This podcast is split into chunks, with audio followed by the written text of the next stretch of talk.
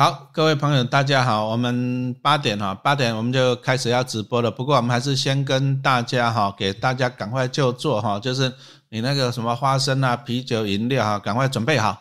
好，那我们八点就要直播。好，那直播我们预计就是好，今天的行程是这样，我们还是跟以前一样，我们先讲到九点。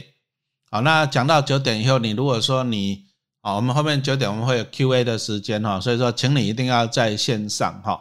那首先还是请帮陈老师一个忙哈，你看看你觉得影像啊、声音啊，你有没有什么觉得好像比如说听不清楚啊、看不清楚的，对不对？好，那你如果有这个情况，请你在下面留言哈。那小编啊，小编他就会帮我去处理的哈。那这个就请你啊，请你帮我这边留言一下哈。那我们今天先来跟跟大家分享啊，不过好还是跟大家提醒一下啦，因为现在脸书啊真的是诈骗太多了。好，那他就反正他只要出广告费，啊，脸书就都让他专门诈骗呐，对不对？好，那所以说你一定要认清楚哈，其实陈老师没有其他什么纯纯股社团，我自己一个粉丝团好好的，我干嘛还去弄一些什么纯股社团，对不对？啊，那不可能的。那其实你要判断是不是诈骗哦，很容易啦，怎样很容易？因为他就是看你贪心嘛，他就是利用人性嘛，对不对？他就跟你讲说什么免费群主，免费哦，免费免费。好，请你记得，免费的最贵。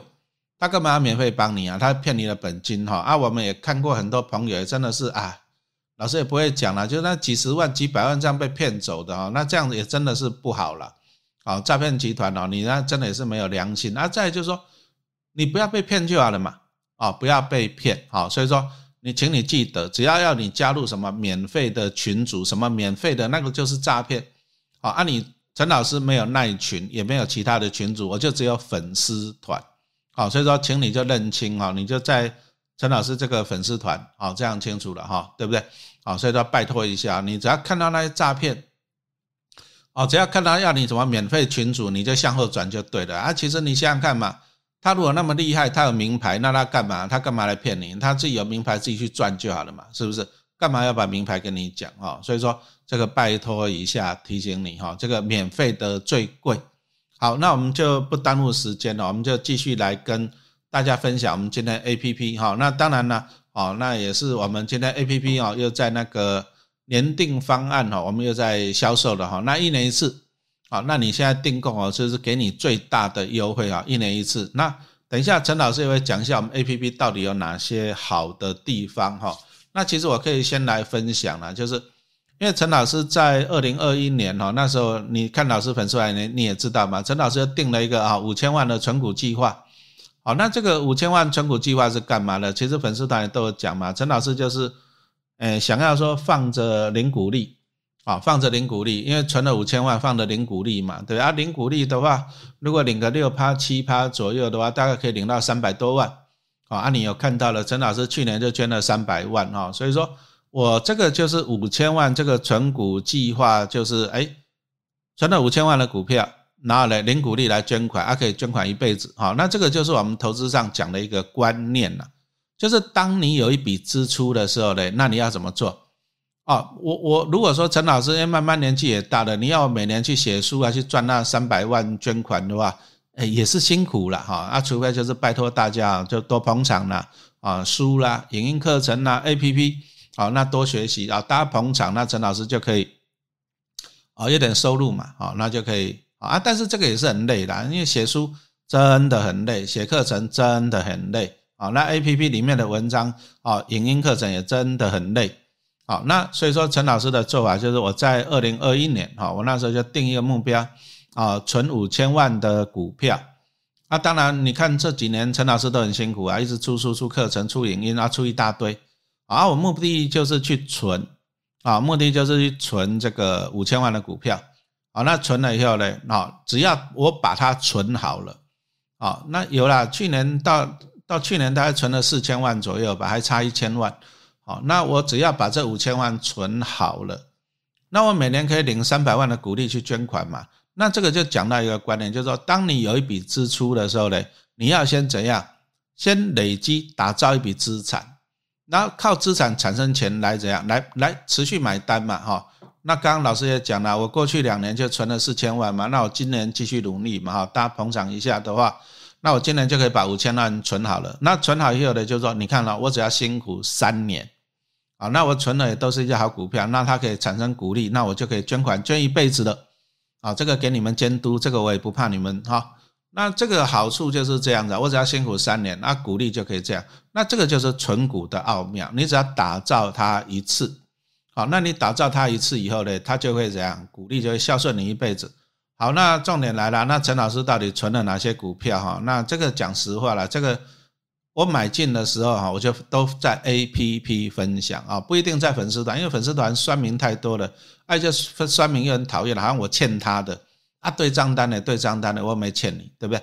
啊，所以说陈老师啊，这个到底是买什么股票，什么时候买啊？买多少钱啊？总共存了哪些股票？哈，其实陈老师都放在我的 A P P 了哈，A P P 里面有一个讨论区，啊，那 A P P 里面有个就是我们不败教主的讨论区嘛。那讨论区的好处就第一个，陈老师买什么股票啊，会在那边分享。啊，但是因为我们也不要影响那个盘中了，所以老师都是在收盘后再分享啊。比如说，假设我今天买了二十张广达，好了，就拿广达来讲，广达是我今年初买的，我记得我买在七十几块钱。那个时候我先买了二十张，那买了又也是在我们的 A P P 哈，跟我们那个啊订户分享哈。那不好意思的，为什么没有在粉丝团及时分享啊？因为因为人家 A P P 人家毕竟是付费嘛，哈，这样大家了解的哈啊。再就是粉丝团的粉丝团也酸民也很多，因为一些什么假账号什么很讨厌，啊，所以说我比较一些比较及时的，就是五千万存股计划买进哪些股票，我都会及时在 A P P 啊 A P P 不是粉丝团，而及时在 A P P 跟大家分享哈啊，所以说。我那时候买广达买七十几块嘛，我买了以后粉丝团马上就分享啊。我那时候讲说，我先买二十张，其实我本来我是打算买四十张啊，只是说年初的时候嘛，怎么讲呢？股市还不是很稳定嘛，所以说想说啊，分一半资金了哈，往下面买啊，结果没有想到广达就一路上去了啊，那这没办法，我也不是神仙呐，我如果是是神仙，我就买两百张就好了嘛，对啊，我不是神仙，好。那这个买了以后啊，当然了，陈老师不是神仙呐，那为什么？因为你看啊，广达就飙还蛮快的。其实我当初买广达哈，我不是为了去赚它价差，为什么？因为我刚刚讲过，我这个五千万存股计划，我的目的是怎样？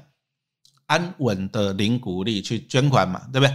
所以说，我觉得广达也差不多啊，每年安稳零股利也 OK 啊。啊，只是说没想到最近飙得太凶了。有了，那因为飙太凶了，所以我把它获利了结了哈。二十张我把它获利了结啊，只是啊人算不如天算，因为老师大概在一百块附近把它获利了结。为什么？因为因为怎么讲呢？因为广达啊，广达其实第一季啊，因为过去他们就是疫情期间卖太多笔电了哈。其实电子五哥都一样，因为疫情期间大家都需要一些什么平板啊、电脑啊，哦，然后再来手机啊，对不对？所以说那时候大家买了很多那种 NB。啊，因为你在家上班，在家上课，大家都买的，所以你会发现呢，啊，你买的通常可以用好几年嘛。所以说，哎，在去年呢，去年我们就看到一个，就是说啊，他们的消费比较迟滞了。啊，再就是因为去年那个美国那边通膨也太严重，所以说啊，比如说本来想要换笔电啊、换手机的啊，就延后了。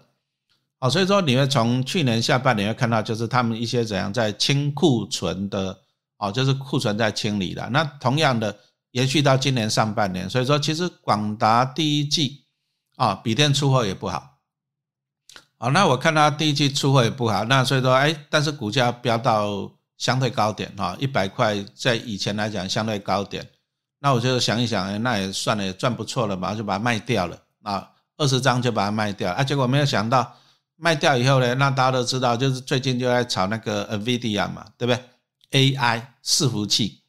哇，那这样一炒的结果啊，有点垂心肝就对了。不过有赚了，还是有赚啊。我大概，反正我买了七十几块，又领到股利，成本大概七十嘛，卖一百多，一百块大概赚三十块，二十张大概赚六十万吧。啊，也算不错了。反正就啊，也是今年才买的哈，有赚就好了。对，虽然后面没赚到哈。那广达哈，广达所以说其实其实它现在就是那个议题了哈。那目前就是 AI 啊，这是一个很大的议题，但是。哎，也提醒大家一下啦。其实有时候哈，它当然是有那个前景，但是有时候你要注意，就是资金在炒作啊。比如说像 NVIDIA，它最近也涨蛮多的哈，所以说我们提醒一下风险了哈，对不对？啊，所以说其实广达它第一季跟第二季目前看起来也就是啊还是不会太好啊，在那个清库存啊，下半年伺服器的动能我们再观望一下哈啊，不过这个是长期，但是虽然说长期不错，但是股价也是要注意一下。好，那我们接着再来看一下，好光宝。光宝这个也是陈老师的五千万存股计划的里面的一档，我记得光宝我也是买二十张，好，那我到底存股计划存了哪些股票？我每个月都会贴对账单。啊，但是我是贴在 A P P 啊，我是贴在 A P P 的讨论区里面，我没有贴在粉丝团。啊，因为一些酸民实在是很讨厌，然后我欠他的一样，你看不到就说啊，其实我放在 A P P 啊，就是我们等一下会跟大家哈介绍我们的 A P P。啊，那光宝这个陈老师，我记得我好像也是买个二十张还是几十张，我忘了，反正我都有贴对账单嘛，哈，我也懒得去记了。为什么？因为因为当初的构构想就是买了放着领股利捐款就这样子，哎啊，但是最近又有点头痛了。为什么头痛啊？又给我上涨了，啊，因为以前光宝大概六七十块啊，陈老师买的时候应该也是六十几块而已啊，又给我上涨了，啊，不涨就没事，涨了就头痛。为什么？到底要不要获利了结啊？但是。啊，因为我刚刚讲嘛，那个广达感觉有点卖太早了，那所以说我现在哎卖股票我就很谨慎啊，我只有卖广达而已哦，我就很谨慎，所以光宝我就先暂时先不动它啊。啊，可是大家看哦，哇，那个股价也是飙得很恐怖哦。那其实这个就是都在炒一个 AI 了啊，炒一个 AI 啊，电源供应器啊，伺服器什么的哈，在炒一个这个炒一个这个热度哦。那在炒作的时候我就先观望啊，不过我还是重点。哦，还是会观察这个光宝它实际的业绩怎么样哈。那如果说将来有卖出或什么的，也会在 A P P A P P 上面啊，跟我们的啊订户朋友们分享。好，那这个也是让老师头头痛的人保。好，那人保就是说，也是我的五千万存股计划。其实你会发现哦，我我买的这些啊啊，都是一些算是获利不错的，配息很稳定的。你说像人保过去也大概都是配。一块二左右哈，那有多一点啦，一块五、一块八，那大概都是一块二。所以人保我买在二十出头哈，为什么二十出头？因为它如果说假设低消配一块二啊，今年就配一块二嘛，对不对？那我这样买在二十几块，我有五趴嘛哈。那人保陈老师买了一百张，好，那一百张也就是说今年可以领到十二万嘛哈。那这个也是在我那个五千万存股计划里面的啊，只是哎。又涨了呢，就很讨厌哦，对不对？你不要涨该多少，对不对？啊，因为人保我反正我也报两年了，所以说我买在二十出头，所以成本现在才不到二十，啊，不到二十啊！你看现在股价涨上去了，所以说一百张我也赚了八九十万了，哎，这个就有点心魔了啊！什么样心魔呢？要不要把它卖掉获利了结啊？但是又怕说卖了又上去哈，所以说目前还是在观察。那人保现在。因为现在才五六月嘛，那第二季的业绩还没有出来哈。那不过我们可以看老板一些法说了哈。那老板就说，哎，过去就是追求营收要成长，可是营收成长不一定有用。为什么？因为他们后来变成毛三到四啊，啊，就是毛利率剩下什么三趴四趴。以前，哎，以前人保曾经股价上百呢，你们可能没经历过。人保算好公司了，但是因为毛三到四，因为毛利率不断的下修啊，因为就竞争嘛。啊，因为大家追求高营收，高营收就是你要去怎样销价竞争，所以毛利率就下降哈。那最近老板出来讲话，就是要开始重视经营绩效跟毛利率。其实重点就是他想要追求获利的啦，而不是去冲那个量大哈，不是去冲量大，不是去冲那个什么营收哈。那目前看起来就是说，其实因为第一个人保是做 NB 为主的嘛，电子五哥嘛哈。那刚刚已经跟大家报告过了。啊，就是因为还是受到怎样？因为疫情，大家都笔电买很多了嘛，所以说你你可能暂时没有那个需求哈啊，所以说大家都在清库存，好啊。不过人保是说幸好了，他说也清的差不多，因为从去年去年美国通膨一严重以后，这些电子产品也是销售就下滑了，啊，客下滑怎么办？那就清库存呐，啊，所以说人保的老板说啊，现在的库存大概都已经消化掉了，啊，所以说有看到一些复苏的迹象，啊，那人保。哦，陈老师觉得他还是可以持续抱着的。那当然，如果说你要适当的高出低进做价差，那这个就看你操作的功力哈。好，那接着呢，哎，这次也是又让陈老师垂心肝了。为什么？因为群光我记得我也买了二十只吧，啊，一样啊，就是五千万存股计划都一样啊，五千万存股计划买的都是一些获利稳定、配息也很稳定的股票，目的就是零股利好，我刚刚讲过了，目的是零股利。啊，但是问题又来了，又上涨了，看了就很讨厌，对不对？又涨了，啊，那群光我记得我是买在七十几块左右，忘了，反正 A P P 上面都有公告了，A P P 反正买的都会公告嘛，对不对？啊，每一季每个礼啊，讲错了，每一个月啊，都会有一个库存的对账单哈，所以说这个回去回溯就知道买多少钱。不过以陈老师的习惯，就是我觉得好公司啊，我买的我就忘记它，然后就抱着零股利去捐款，然后就这样子啊，所以说我就有点忘记了。啊，你看呢？股价一路往上，哎，啊，这个又头痛了。讲真的，你不你不涨，我就零股利嘛，对不对？啊，你涨了，我就在烦恼说要不要卖掉赚价差。啊，你看这样股价也上去，也破百了。哦，那这样子来讲还是一样的，就是电子五哥都是清库存，库存清一清完了以后呢，接着获利就开始这样，哦上来，然后再来呢，每股盈余是十块钱，去年，然后今年的六月十六号，哎，十六号是下，哎，快到了嘛，对，哦。快到了嘛哈，那十六号哦，他要除息哦，配七点五。那陈老师会参加除息，因为我刚刚讲过，我存这个就是目的是零股利去捐款，好，所以说这个我会去参加除息。啊，至于除息后呢，会不会在趁机会填息的时候获利了结？这个要看，要看说他今年的获利跟情况啊，这个不急，这个等到除夕后再来慢慢来规划。好，那我如果看到了有什么动作，一样啊，一样也会在粉啊，讲错了，在。A P P 啊，一样会在 A P P 跟大家分享哦。所以说，其实大家可以看到，就是说，其实啊，我刚刚讲到这四档啊，啊，你说啊，陈老师，其实陈老师存了快二十档啊，为什么今天只有讲四档？哎，我如果二十档都讲，我也讲不完哦，时间时间不够，因为我后面还要再讲零零五六最近的一些变革哈，所以我就先拉这四档出来讲啊。如果后面后面还有直播的话，再把其他的拉出来讲。啊，就是我这个存股计划里面的哈，那大家有没有看到？就是哎，其实哦，我后来发现了，其实投资哦，你还是要抓长期啊。其实陈老师也没有存多久了。你说像刚刚讲广达，广达今年才买的，对不对？那你说那人保啊、光宝啊、群光啊，啊，群光好像是去年还前年买，我也忘了啊。反正我从二零二一年开始买，那到现在顶多就是两年，好，那顶多两年。可是两年你看啊，其实这每一档都赚了几十趴哦。啊，你说这个成本不到二十，那你看现在光宝啊，光宝那时候买五六十块，我忘了哈。所以说这个报酬率还不错。所以说我们这里又讲到一个观念，就是说，其实投资股票我比较喜欢是做波段了。啊什么叫做波段？你看啊，从去年前年放到现在两年，那两年你赚个五六十趴，对不对？哎，平均还不错。啊，所以说投资股票就做波段。啊，那人保也是一样，这个也是做波段哦。那当然了，哦，后面会持续跟大家分享。好。那我们讲完了刚刚那个五千万的存股计划以后，我们接着来跟大家报告一下，就是零零五六啊，我相信这个大家也是很关心呐。那零零五六最近它那个股价也是站上了三十块嘛，对不对？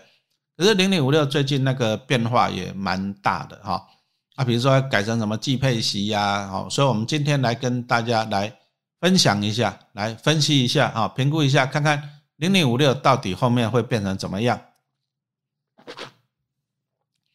啊，那其实啊，大家如果有印象啊，其实，在两年前呢，哈，两年前，二零二一年的六月，哎，也差不多这时候，那那时候零零五六它的指数，注意一件事情，零零五六是元大投信发行的，但是元大投信哦，它不选股，因为零零五六是追踪上游的台湾高股息指数，哦，那这个指数是由那个啊指数公司编制的，就是富时跟那个什么。哎，证交所合编的哈，所以说注意哦，啊，零零五六它的一些什么成分股从三十档变五十档啊，那纳入长隆这些景气循环类股都不是元大投信做的，都是指数公司做的，好，这样清楚了吧哈？所以说啊，好，那我们来看一下，那你记得两年多前那时候零零五六也不错了，啊，占到三十六块钱哦，也是很开心嘛，是不是？啊，但是后来呢，就是纳入一些景气循环股，长隆啊、友达、群创啊、中钢啊、中红。那其实这些股票都害零零五六赔了很多钱，好，所以说零零五六其实它的报酬率啊，过去三年报酬率都输给零零八七八，好，那为什么？就是他选到了一些景气循环类股。那你如果说看老师的粉丝团，我讲实话了，我也没有讲过他多好话了哦，零零五六，那其实他的表现也看得出来嘛，还是输给零零八七八，啊，因为这个就是陈老师觉得说他纳入这些景气循环类股，我不喜欢，所以你会看到我在粉丝团呢，或者我自己的部落格，我一直在那边分析讨论零零五六，好，那当然有些人就不爽我，在那边讲说什么我在什么讲零零五六坏话啊，怎样怎样，对不对？还有一个专门支持零零五六的大叔，还给我造谣，对不对？写的我五大罪状，在那边骂我，结果全部都假的，啊，把我气得要死。好，那其实我跟大家讲一下，其实 ETF 啊，最基本的观念啊，它是股票也是基金。啊。那零零五六，你在元大投信买，你用净值；在股票市场买，你用股价，但是股价会贴近净值，什么意思？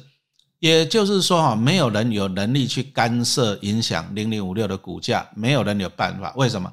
因为零零五六过去的三十档成分股，它的股价就是由三十档成分股啊加权以后来决定的啊。所以说，你讲零零五六很好很好，比如说那个大叔一天到晚讲它多少多少金城武，对不对？会不会涨？不会。好，那陈老师讨论零零五六会不会跌？也不会。为什么？ETF 最安全，就是它的股价永远都是贴近它的净值。啊，股价就看它的净值，所以说 ETF 是最安全的哈，不会被人为影响啊。但是陈老师这样讨论了两年了，讨论两年，为什么要讨论零零五六？讨论那么多？因为大家都知道嘛，我出了一本书嘛，对不对？专门讲零零五六，那我就算粉丝团算帮大家补课了啊。我们就来讲一下零零五六它的变革哈，给大家补课一下这样子。哎，那我发现了。其实后来零零五六股价怎么表现，大家都知道了，这个也不用我讲对。但是我发现了，哎，指数公司有听进去哦，因为它的一些变革都是陈老师之前在讨论它的啊，所以说它一些变革，那我的反正我的文章都放在我的部落格跟粉丝团，大家都可以看得到。所以说我一直觉得，其实其实怎么样，讨论股票应该理性去讨论啊，理性去讨论啊。什么叫理性去讨论？啊，比如说我刚我之前也讲了，啊，纳入长龙的影响，那我算给大家看呢。哦，长隆领到股利，但是他讲减资啊，减资股价又下啊，这样弄，所以我去算，算了以后零零五六纳入长隆，大概长隆大概股价跌了四十几帕，哎，这个我们用数字去说话，哦，这个才是一个啊正确跟严谨的讨论的方法。好，那我一开始我我记得零零五六那时候纳入长隆，长隆的权重七趴多，哦，七趴多，那七趴多就太重。哦，太重就是说，你像一档股票哈，它三十档成分股，一档占七趴，那这影响太大了。哦，所以说后来长隆讲真的表现不好啊，就导致零零五六报酬率就下滑。哦，那这就因为长隆的权重太重。哦，所以说零零五六哈，那个指数公司听到了。啊，它在去年十二月底，零零五六是每年的六月跟十二月会调整成分股，那目前最多还是维持五进五出了。啊，就是最多一次就是调整五档啊，比如说踢出去五档。那那进来新的五档这样子，啊，那他在去年十二月的时候，十二月底调整成分股的时候，从三十档啊，把它变更成为五十档的成分股，目的在哪里？很简单呐，你就等于三十档变成五十档，那你每档的权重你就等于打六折嘛，哦，五十分之三十就是打六折。所以老师刚刚讲了，一开始长龙它是七趴多，那你把它打六折，所以说对呀。哦，那长龙后来在从零零五的调整指数以后呢，哦，长龙就只剩下四趴多了，哦，是这样子。那当然，长龙在最新的指数是会被零零五六剔除，啊，在那个六月，啊，大概在六月中二十号以后，那就会被剔除了，啊，这个是指数公司决定的，这不是元大投信决定的，哈，这个跟大家分析一下哈。那它第一个变革就在去年底，啊，三十档变成五十档。好处在哪里？第一个当然就降低个股的影响嘛，我刚刚跟大家报告过了嘛，对不对？啊，大概你的权重会打六折，哈，那就降低每一只成分股的比重，好，那也就是说分母变大了。你本来是三十档，啊，那我就给你变成五十档，诶，这个这个我持中性看法。什么叫中性看法？啊，就是说你每一档的比重你降低了嘛，因为三十到五十你变成打六折。啊，但是问题来，你多了二十档成分股，表示说怎样？你虽然每一档的权重降低了，但是你多二十档，表示怎样？你你有增加选到景气循环股的机会。哦，从几率学上面来看是一样的哈。那既然是一样，所以我就中性看待。啊，这样了解吧。好，那再来就是减少换股的冲击了哈。那什么意思？因为零零五六规模太大了，它现在规模大概两千一百亿。啊，你想想看，如果说它是三十档成分股，那每一档它要买七十亿，七十亿是什么概念呢？那你如果说我们比如说一只股票，它股价是三十几块，那七十亿它要买二十万张。那如果万一把它剔除了，哇，那一一下子要到二十万张出去，会不会影响到股市啊？会啊。那所以说，他把它从三十档变成五十档，那你在啊用两千一百亿亿去平均的话，那大概一档只有买四十几亿啊。按你到四十几亿，总比你到七十亿啊来得好到嘛，对不对？啊，所以说零零五六就是因为规模碰到规模太大了啊，太大啊，结果如果说是三十档的话，那每一档持有的张数太多。哦，那这样也是麻烦，就是进出的时候，比如说你进的时候要买很多张，啊，你卖的时候要卖很多张，哦，啊，这个很麻烦，所以说他把它从三十档变更为五十档，哈，这个是第一个，哦，原因在这里。好，那第二个来讲啊，零零五六调整为季配息，啊，一四七十，啊，那最快就是在今年的最快就是在今年的七月，啊，不过详细请你还是等那个元大投信的公告，哈，那为什么调整为季配息？啊，其实。零零五六算元老级的商品了啦，哈，就是那元老级像以前最元老就零零五零嘛，两千零三年推出嘛，啊零零五六大概两千零七年推出，啊这些都是元老级的。那元老级元老级就是一点零的指数啦。那那个时代很简单啦，啊就一年配一次收工啊，就这样子，啊这个是元老级的，啊就这样子。啊后来的后来就是零零八七慢到推出是季配型。啊，零零八七八是季配，零零八七我记得是二五八十一月啊出席啊，那你看啊，八七八它推出季配息以后，讲真的也是造成了，哎，我看呢小资主还是蛮喜欢的啊，季配息。那季配息有什么优点呢？啊，啊跟年配息有什么缺点？啊，比如说像陈老师张数都比较多嘛，对不对？按年配息，年配息就是这样，年配息的好处就是哇，一次可以领到一大笔一大笔钱。啊，但是连配息的缺点就是这样，我领了以后，我下次再领钱是明年了，一年以后，那这个资金不好配置，要搞不好一下子领很多钱，那我就说不定，哎，钱太多了嘛，然后假设领到一百万，那就先花个二三十万嘛，对不对？啊，一下就花掉了，啊啊，到了到了啊，太久了，啊，所以说季配息，反正你要把钱分成四次，那四次来讲哈，啊，你就可以比较均衡了，啊，不会说一下子拿到一大笔就拼命花钱，你就比较均衡。好，那再来季配息也适合一般的家庭了哈，因为我们大部分都有小朋友嘛哈，那你小孩子读书对不对？一年开学两次，交两次学费嘛，那你你这样就两次了，啊，你季配息对不对？每学期还有生活费，所以说一年配四次，哦，这个是比较适合大家了哈，所以说季配息，所以零零五六也跟着跟着哈，从善如流啊，调整为季配息。好，那再来就是啊，比较有利的是对小资族来讲哈，就是。补充保费这个门槛啊，健保补充保费，因为健保补充保费目前的规定的门槛，它它有个门槛就是单笔两万元以上啊，要收二点一一趴啊，单笔两万。那如果说你今天啊，比如说我们讲七点九万，那为什么老师要讲七点九啊？我就故意不要让它超过八万哈。那你如果说七点九，就是说你只有七点九。哦，你持有那么多张，按你一次可以领到七点九万的股利来讲，哈，哦，那七点九万，请问你，你是不是超过那个两万块的门槛？对，那你要缴二点一一帕，你要缴二点一一帕，哦，那这样子来讲，那就要缴大概一千六百六十七块啊。但是你如果说你把七点九万块钱的股利分散到四季，啊，分散到四季，按你把七点九，你把它除以四，啊，假设平均了哈，假设了哈。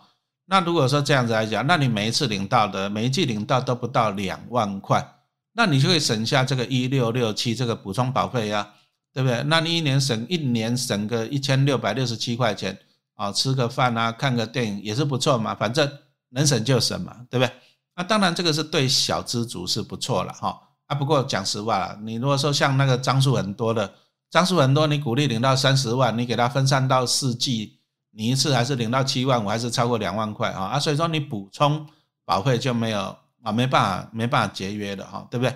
啊，所以说这个是它的啊，但是我还是在这边提醒一下了，就是说，嗯，虽然说高股息 ETF 零股利不错，但是呢，你要记得一件事，你要有田才有赚啊。那田田就表示股价上涨嘛，啊，所以说请你注意点，高股息 ETF 你要还是要挑报酬率好的。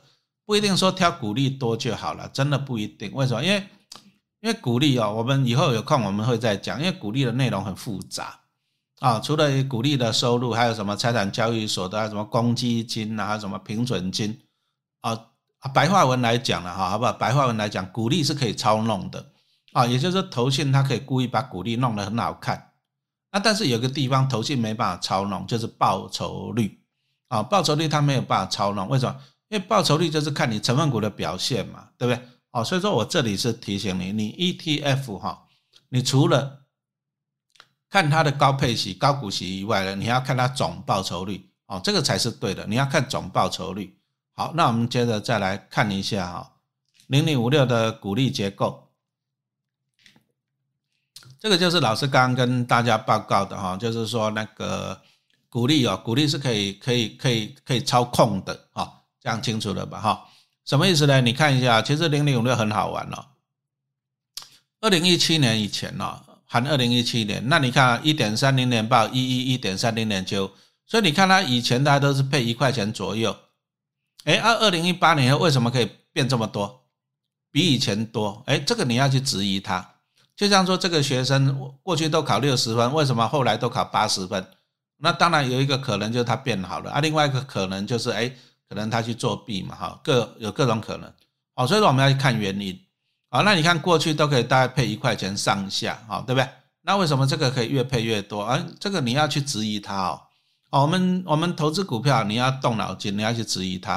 好，那接着我们去拆解啊，股利所得，哎，为什么二零一七年都是百分之百的股利所得？好，那股利所得是什么意思？因为在那个时候，零零五六是三十档的成分股嘛，那它的股息怎么来？那当然就是那个成分股配息给零零五六嘛，那零零五六拿到股息再配给我们嘛，对不对？所以你看，二零一七年都以前都很老实。他都是拿成分股的股利来配给投资人，百分之百啊！你看到我不是在讲零零五六坏哦，我是拿过去的零零五六跟现在的零零五六，拿他自己跟自己啊，这样清楚了吗？我是拿零零五六跟零零五六来相比哦。好，那二零一八年以后呢？哇，他为什么股利变得这么少？股利所得这么少？你看了二十几趴，哇，二十几趴，四十几趴，五十几趴，三十七趴，有了。二零二二年又恢复了九十四点九九趴。那这个是什么意思？这个这个太少，就表示说成分股的股利不够了哦，成分股的股利不够。那成分股的股利不够，所以说他拿其他的来凑，拿什么来凑？财产交易所得来凑。有没有看到财产交易所得来凑？哎，那你要质疑他为什么二零一七年以前都不不拿这个东西？那为什么二零一七一八年以后呢都要拿这个东西来凑？啊，那为什么二零一七年以前呢都是百分之百的？股利所得啊，为什么二零一八年以后的股利所得这么少？你要去质疑他哦。这个是拿零零五六自己跟自己比哦，注意哦，是拿零零五六自己跟自己比哦，对不对？我是觉得我们学习投资哦，还是要动动脑了，不要不要在那啊，大不了套牢啊，就是金城武跟他结婚，那你这样子这样子没有意义嘛，你学不到东西嘛，对不对？好，那我们来看一下这个原因在哪里啊？第一个。以前股利所得可以到一百趴，为什么？因为它成分股领到的股息还不错。那再就是以前他也不贪心，大家都配一块钱，那配一块钱用股利所得来配就够了。可是后面他故意把它垫高，看到没有？啊，跟以前比垫高一点四五、一点八、一点六、一点八、二点一，跟以前比是不是垫高了？好，那他把它垫高就出了一个问题，就是可能股利所得不够了，这样清楚了吗？那所以说你看股利所得，你看这个才一半而已，五十二趴。股利所得不够了，那不够怎么办？不够怎么办？所以说只好怎样拿财产交易所得。好，什么意思？因为他持有三十档成分股嘛，那成分股如果说上涨上涨，请问你会不会赚到价差？那这个就是财产交易所得。啊，那他就选择把啊财产交易所得来源，第一个就是成分股上涨赚到价差，这第一个。那第二个我刚刚也讲了，他零零五六每年的六月跟十二月，他会调整成分股。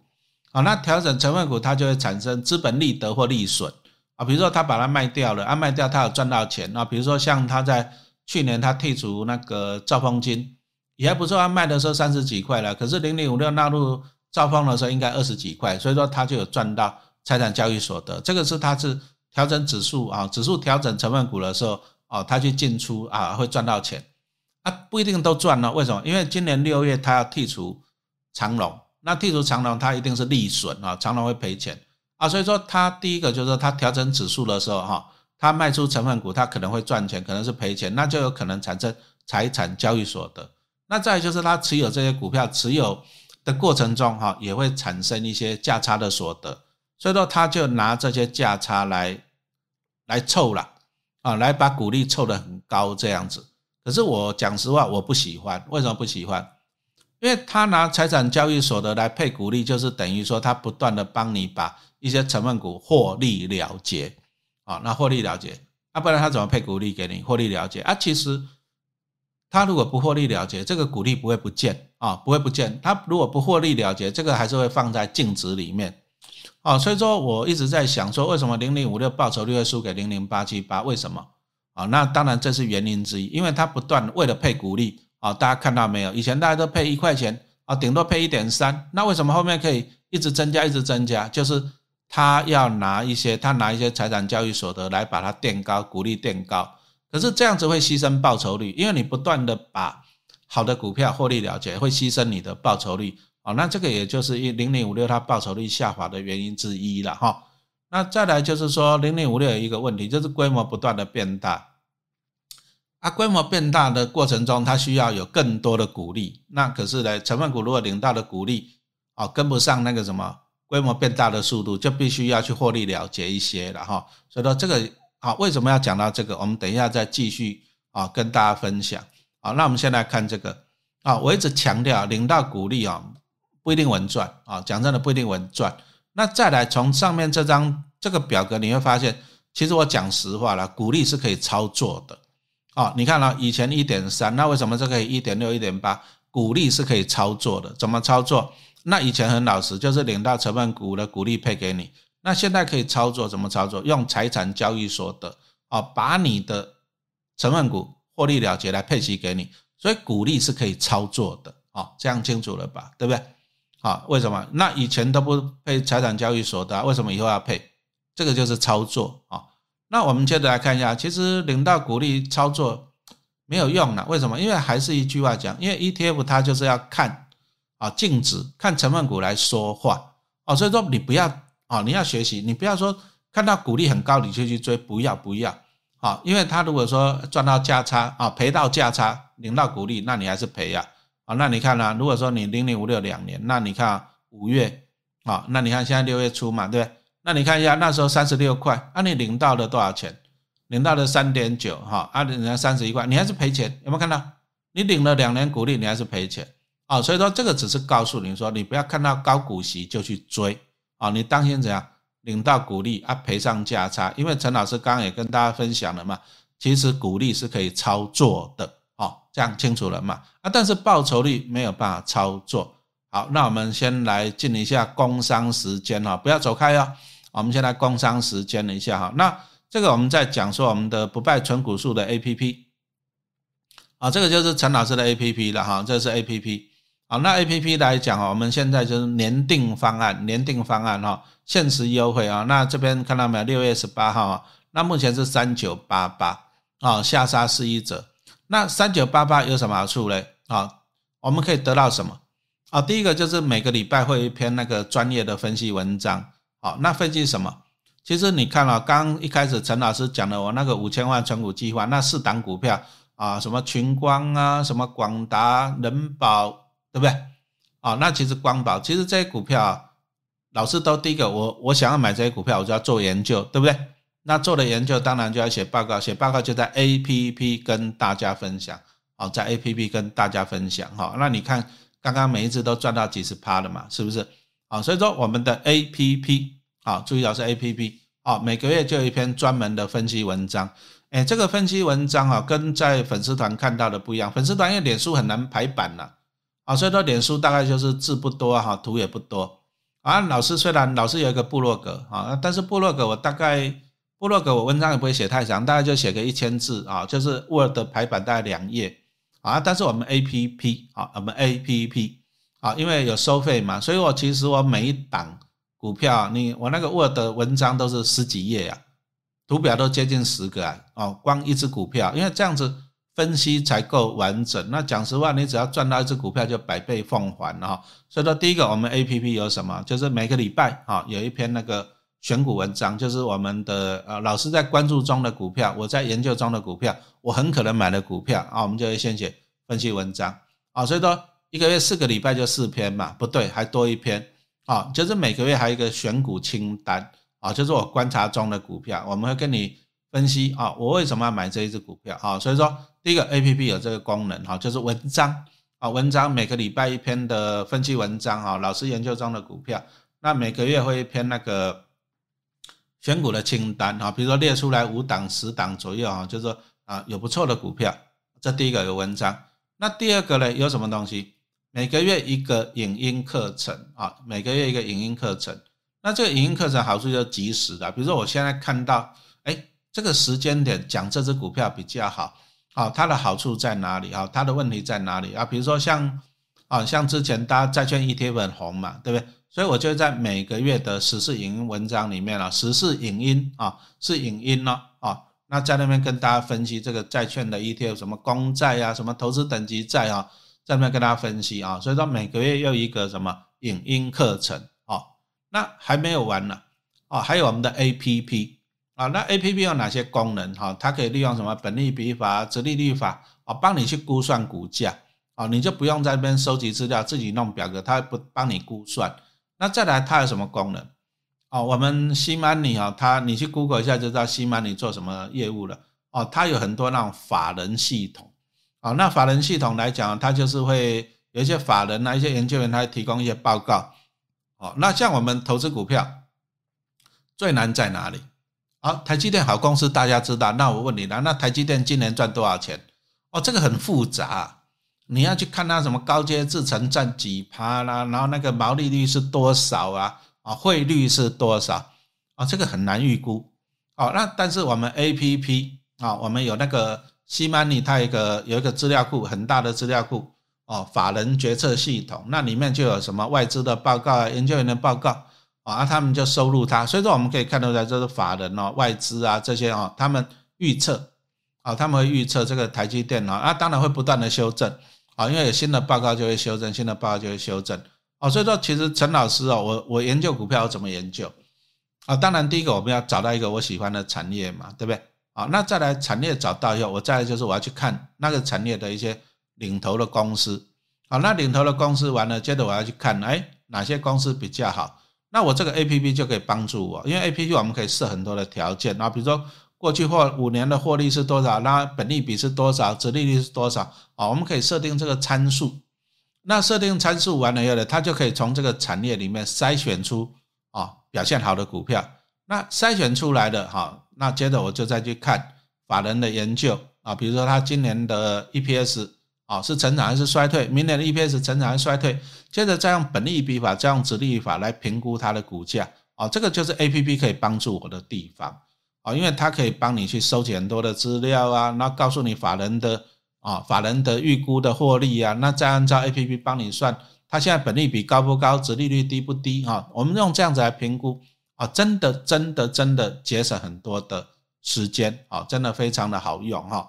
这是 A P P 的功能，那再来就是我们还有优惠的了哈，就是之前老师每个月会写两篇这个交易日记，就是我我自己的一些交易的心得啊，我自己实际买卖的交易的日记啊，这个也跟大家分享啊。那再来今年新的年度嘛哈，我们现在正在定嘛哈，那也有人也有网友说啊，老师可是他想用听的啊，因为听的可以讲解比较清楚哈，所以说这个交易日记我还在想说是不是要把它改成有声书的方式哈。所以说你看到没有？其实我们 A P P 是提供你很多的知识哦，还没有完呢。而且其实啊，还有怎样？只要订购我们这个 A P P 的，你现在参加了，因为我们很喜欢去抽奖的哈，就是万元好礼啊，就是只要有一百个人订阅，好，那我们就抽一个万元的哈。之前我之记得我之前卖那个影音课程，影音课程我们送了四十几万出去呢，啊，四十几万啊，那也是感谢了大家这样子哈。踊跃的订购，所以说 A P P 一样，哦，你只要参加我们的年订方案，每一百人我们抽一万块，每一百的我们抽一万块，两千的我们就抽两二十万啊，这样子。还有一个好礼就是这样，我们刚刚看到了送一千八百元的抵用券哦，就是这个一千八百元，你在西班尼，你购买西班尼的什么课程什么的，都可以给你抵用。哦，就是说你买现在我们三九八八，啊，那就送你一千八百元，啊，抵用。那你可以抵用在哪里？比如说像陈老师之前出的金融股的那个影音课程嘛，对不对？啊，其实我讲的还蛮准的。为什么？因为我讲说今年金融股是谷底反弹，所以说你看我们三月就在卖金融股的课程了。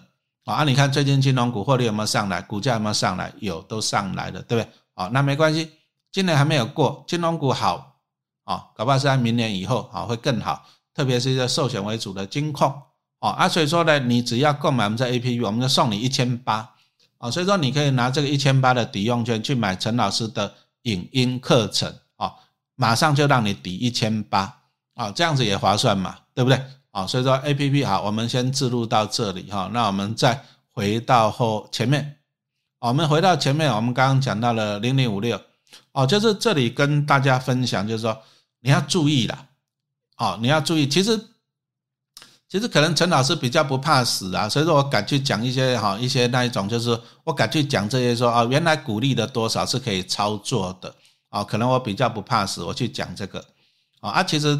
大家应该晓得嘛，有些人就不讲啊，大不了套牢啊，跟他结婚啊，抱一辈子啊，对不对？好，那其实我们还是强调，我不跟你报名牌。其实 ETF 没办法报名牌，因为 ETF 股价就跟它的成分股跟它净值有关嘛，我我没办法去影响它的股价啊。但是我们讲这些东西是让你分析啊，让你去判断，让你了解为什么零零五六过去报酬率会输给零零八七八输那么多的原因啊。我们是跟你报告这些东西。好，那零零五六当然了，它也又不断的进化了，怎样子进化呢？好，它也不断的进化啊，所以说你看零零五六从三十档变成五十档，接着今年啊，就是在上个月吧，它又推出来了哈，就第一个啊，它就是改成季配型，那第二个呢，它要纳入收益平准金这个机制。好，那为什么要平准金这个机制？为什么？因为零零五六之前，陈老师一直在讨论它嘛，我相信指数公司有听进去的啦，哈，才会做变革啦，好，所以我们是对它是有帮助的哈。因为我一直在，哦，讲真的，我一直在在讨论哈，我也不要讲说啊，我在讨论它这个财产交易所得为什么以前是零，为什么后面这么多？哎，这很恐怖嘞，七十几趴、四十几趴、六十几趴呢？那为什么零零五六啊招惊喜啊？为什么？为什么一直配这些财产交易所的？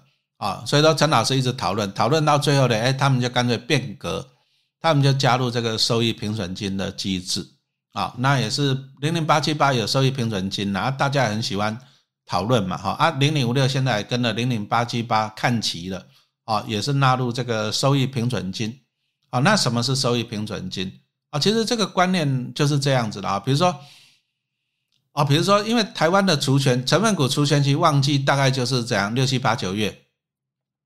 啊，所以说一档 ETF，其实比如说我我现在假设我现在规模六七八九，我领到的股利是固定的，固定的。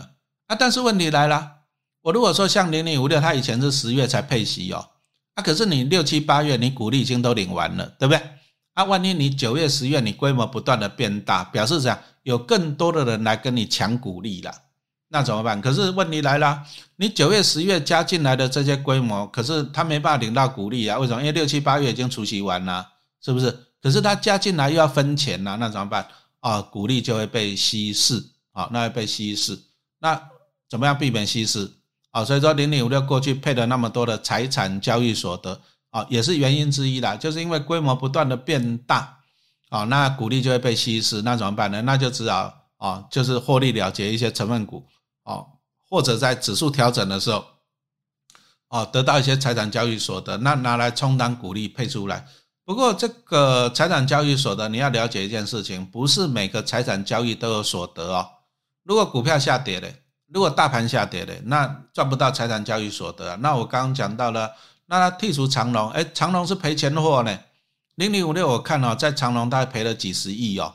好啊，还是提醒，不是元大投信的错，是指数公司的错。啊，啊，元大只是按照指数公司去纳入，因为我算过了嘛。哦，长隆这段期间大概赔了四十几趴，那零零五六大概买了七八十亿吧，那你自己去乘啊，你就可以乘得出来了哈，赔了几十亿就是这样来的。啊，那因为零零五六它过去没有没有没有平准金这个机制，所以说它要需要这样，因为规模在变大哦，所以说它要拿财产交易所得来来啊来补那个股利了，免得被稀释。但是财产交易所得不是稳定的，如果大盘下跌怎么办？那你就赚不到财产交易所得了，是不是？你的成分股下跌，你也赚不到财产交易所得啊，对不对？哦，所以说财产交易所得是不稳定的。那什么东西是稳定的哈？答案是收益平准金呐。好，那平准金是什么东西？平准金就是你自己的钱呐。啊，因为你你新的规模、新的钱一直进来，你要跟人家分股利。可是问题来了，我刚刚讲过，人家已经除权息完了，对不对？啊，你新的进来领不到股利啊，那你会把人家稀释。啊，你稀释的话，会造成一些怎样长期投资人他权益的损失。啊，这样了解吧？那怎么办？很简单呐，你自己带股利来配给你自己。这个就是收益平准金啊，那它的目的是避免怎样股利被稀释啊，所以说算是怎样必要之恶了啊，必要之恶。二，零零五六因为过去它没有平准金这个机制啊，为什么它没有？其实我们刚刚已经看过那个报表了，零零五六过去它都不配财产交易所得，所以它不需要啊啊，因为它都是很老实过去了，二零一七年以前都过去了啊，都很老实，就是只有拿股利来发放嘛哈，百分之百是股利所得。啊，但是后面后面就遭惊奇了哈。那因为规模是在不断的变大，哦啊，所以说他现在他就把它修正，就是零零五六纳入平准金这机制。那我相信呐，你既然有平准金这机制，就没有必要再去配什么财产交易所得了哈，就没有必要了。啊，哎，为什么？因为我刚刚已经讲到了财产交易所的不稳定，啊，不一定每年都有，这第一个。那第二个呢，你要配财产交易所的，就是你要把成分股获利了结。这个又会造成报酬率下滑，哈，不要忘了零零八七八上市三年报酬率比零零五六多了十几趴，啊，原因就在这里，哈，所以说那零零五六它现在就是哎用收益平准金来取代这个财产交易所的，哈，那我们做一个简单的结论啊，因为毕竟零零五六的喜欢的人也很多嘛，对不对？啊，那过去的零零五六算过去的，因为它有三大变革，第一个就是三十档变五十档成分股，那这个。中性看待啊，这个我持中性看待。为什么？虽然每一档的成分股的比重降低了，但是它多了二十档，也就是纳入坏股票的几率增加，所以这个算中性看待。好，那季配息从年配变成季配息，中性看待。为什么？你要注意一件事情，你只是把一年的股利分成四季来配，钱不会增加啊，你不会说变成季配息，你的股利增加了嘛，对不对？所以这个也是中性看待。好，那平准金呢？平准金正面看待啊？为什么？因为它取代掉了那个财产交易所得嘛，哈。那用平准金这机制哈，所以说目前看起来啊，这样加加起来零零五六看起来是往好的方向在在进化了，往好的方向啊。但是指数的精神还是不变了啊，指数精神不变。为什么零零五六会纳入长龙？为什么？因为就是指数公司预测选股嘛，啊，那事实证明他预测错了。那其实指数公司的预测就很奇怪了，我只能讲很奇怪啊。比如说你说像零零五六，它去年他也纳入阳明啊，那后来把阳明剔除，可是阳明今年也配二十块钱呢，那为什么他要把阳明剔除？阳明股利很高呢，为什么要把它剔除？指数公司预测啊，这样清楚了吗？啊，他预测的，所以说他说了算。那长隆今年配七十块呢？那就零零五六把它剔除，为什么？指数公司预测，诶，所以预测就有一个不确定性了。那他怎么预测的？哎，这个这个反正指数公司最大了，他也不会跟你解释他怎么预测的。所以说，所以对我来讲，其实它是一个不确定性了。我只能讲是一个不确定性。哈，好，那我们接着继续跟大家报告哈，像陈老师之前我们。啊，今年三月在出的那个金融股的影音课程，啊，那你只要购买我们这 A P P，就给你折价一千八，哦，还还蛮划算的，折价一千八哈。那现在金融股其实金融股它已经用数字来说话了，比如说今年前五月啊，它的获利跟去年来比，对不对？啊，你看一下金融股股价是不是都在上来的？啊，所以说其实这个哈，这个啊，我们抓的 timing 还不错啊，抓的时间点还不错哈。那当然。今年金融股它的，我个人觉得金融股获利会一季慢慢的会持续往了往上了。那但是金融股它也分不同的产业的啊，比如说啊，有些是银行为主的，那那有一些是什么以寿险为主的，那有一些是以证券为主的，啊，那所以说你也看到陈老师过去买了三百张台湾汽银嘛，对我大概也赚了四十趴了哈，从二零二一年的九月那时候买的，啊，也在 A P P 有跟大家分享，哦，我的意思就是说，哎，有些金融股今年不错，那有些金融股明年会不错，哈，以后会不错，哦，那详细，因为今天没那么多时间，详细还是请你看我的那个。金融股的影音课程，哈，啊，你当然你现在订购我们这个年订的 A P P，马上给你现折多少？现折一千八百块，哈，还是划算。好，那我们用首先用一个股价净值比，什么叫股净比啊？比如说股价是二十啊，净值是十块钱，这个就两倍。哦，所以说大盘目前的股净比是二点零七倍的啊，但是金融保险类股净值比只有一点三七倍。好，你会发现金融股超跌。而且今去年金融股很衰啦，衰在哪里？第一个就是美国大幅升息嘛，哈，那升息就导致股债双杀啊，所以说一些金融股，不管是寿险金控还是一些银行金控，比如说像玉山呐，哎，他们也是持有一些股票、债券的投资，而受到股债双杀这个影响啊，所以说获利衰退。这第一个啊，升息太猛了啊啊，但是这个可以当做一次性的啊。第二个，他们衰在哪里？衰在那个防疫保单呐。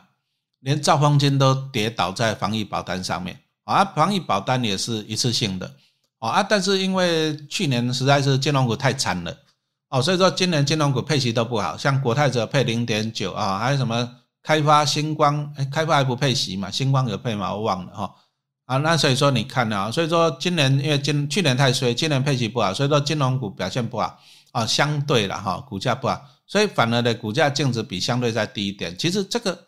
你要注意一件事情，股票我们喜欢买在它衰的时候啊，所以说今年研究金融股，我觉得还是一个时机啊，今年也是一个布局金融股的一个时机。那为什么呢？啊，根据过往的经验，停止升息以后啊，那目前联准会可能目前六月会不会升息，几率一半一半的啊啊，但是可能下半年应该不会升息了哈，再升下去啊也也是麻烦了哈，因为毕竟。你也知道，之前已经倒了好几家银行了嘛，是不是？好，所以说在停止升息哦，根据过去的经验哦，金融股会一波向上的涨幅，所以说今年下半年啊，联总很可能会停止升息啊，那所以说现在其实还是不错的时间点哈，布局金融股啊啊，但是我也讲过，金融股分很多的产业，那详细哦，你还是要看陈老师的金融股的影音课程啊，因为之前有四千八百位同朋友订阅的，我相信对他是有帮助，因为你买。啊，你看老师里面课程讲的，真的股价是是不是往上反应了，对不对？啊，这个事实会说话。啊，在停止升息以后呢，哈，寿险股回升的幅度较大啊，寿险类股，因为寿险类股对利率最敏感啊，他们持有很多的股票跟债券啊，去年大幅升息十七嘛，美国了哈，那就造成国泰跟富邦哦，那股价大跌，开发腰斩嘛，对不对？啊，获利也衰退。啊，但是呢，你如果看老师的课程，我也讲了，我就开始布局国泰跟开发金。哦，在去年底，在今年初的时候都在布局。好，那再来哈，有些人，有些网友，我也不知道他有些东西不能这样同比啦，什么意思啊？比如说像陈老师出第一本书，二零一五年六年存三百张股票，讲了我存中国信托。哎，很多朋友给我指教了，说啊，那金融股不能存啊，那金融海啸多可怕啊，什么银行倒一片啊，雷曼兄弟，哎，业务不一样嘛，大哥。啊，接着又有人讲说啊，你看像今年那个什么细品银行也倒了，什么什么啊，细股银行也倒了，什么，所以台湾的金融股怎样才不能投资？哎，大哥，这不一样好不好？对，台湾跟美国啊各方面，因为他们公司同样是银行股，但是他们持持有的业务做的业务也不一样啊。对不对？那你不能讲说人家美国倒了，那我请问你，那金融海啸的时候，美国雷曼兄弟倒了，那台湾哪一家金控倒了？请问你没有啊？对不对？那你说细谷银行呢倒了，那请问你台湾哪一家银行倒了？没有啊？对不对？所以你不能这样子动不动就这样类比在一起嘛？那不然你就讲说黑人跑得很快很快，所以台湾人要跑得很快，可不可以这样比？对不对？啊，所以说哈，有时候你还是要有知识的，不要这么乱比。好，那当然，金融股股价其实过去大家都可以看到了，股价都相对稳定。诶，那个小编可以上来了，我们等一下，哦，小编可以先上来了哈。那所以说，金融股啊，我们其实在台湾来讲，金融股的优点在哪里？股价相对稳定啊，啊，是不是？你看中信金是不是都二十几块，对不对？啊，相对稳定啊，但是配息也很稳定啊，所以说折利率不错。啊，但是我们如果趁它不好的时候买啊，啊，将来还是有赚到价差的时候啊。比如说陈老师在去年底啊买国泰金买在三十七块，我现在就赚到几十万的价差啦，是不是？好，那台湾的金融监管体制也相对的完善了，因为我们会用一些什么，熊熊忘记那个名词的哈，想到再跟大家讲哈，就是啊资本市足率了啊，台湾也会去要求这个东西啊，所以说我们的金融的监管体制也相对的完善啊，所以说其实啊，其实台湾目前金控的牌照就是十四张啊，目前就十四家金控，什么意思？啊，比如说哪天台湾啊，陈老师变成陈巴菲特好了，对不对？陈菲特好了，啊，我资产一千亿美金好了，对不对？我还是不能够开银行，为什么？因为没有牌照给我。哦，那为什么政府会这样子，就是限制金控的牌照的数量？那就很简单嘛，就是这样，他不让你这样乱竞争了，啊，那就是保障你既有的，意思就是说不要让你怎样新的金矿一直产生。那你如果新的金矿一直产生，那个获利就会在那销价竞争，获利不好哦。它要维持固定的啊，让这些金矿好好的经营，好好的赚钱哦。所以说，其实，在台湾的金矿还还是受到政府保障的，因为你金矿的牌照目前就十四张啊，你再有钱你都没办法成立金控。所以说，你现有的金控其实你的获利是受到保障的。为什么？因为市场就这么多人在竞争而已嘛，对不对？因为金融产业啊，金融讲真的，银行只要倒一家，对民生、对国家都影响很大哦。所以说，台湾的监管的体制相对的完善很多哦，所以说不会发生啊，不要这边拿美国怎样哦。所以说整体来看哈，金融股我们还是给它正向的看待了哈，那也可以把它当做一个什么稳定存股的。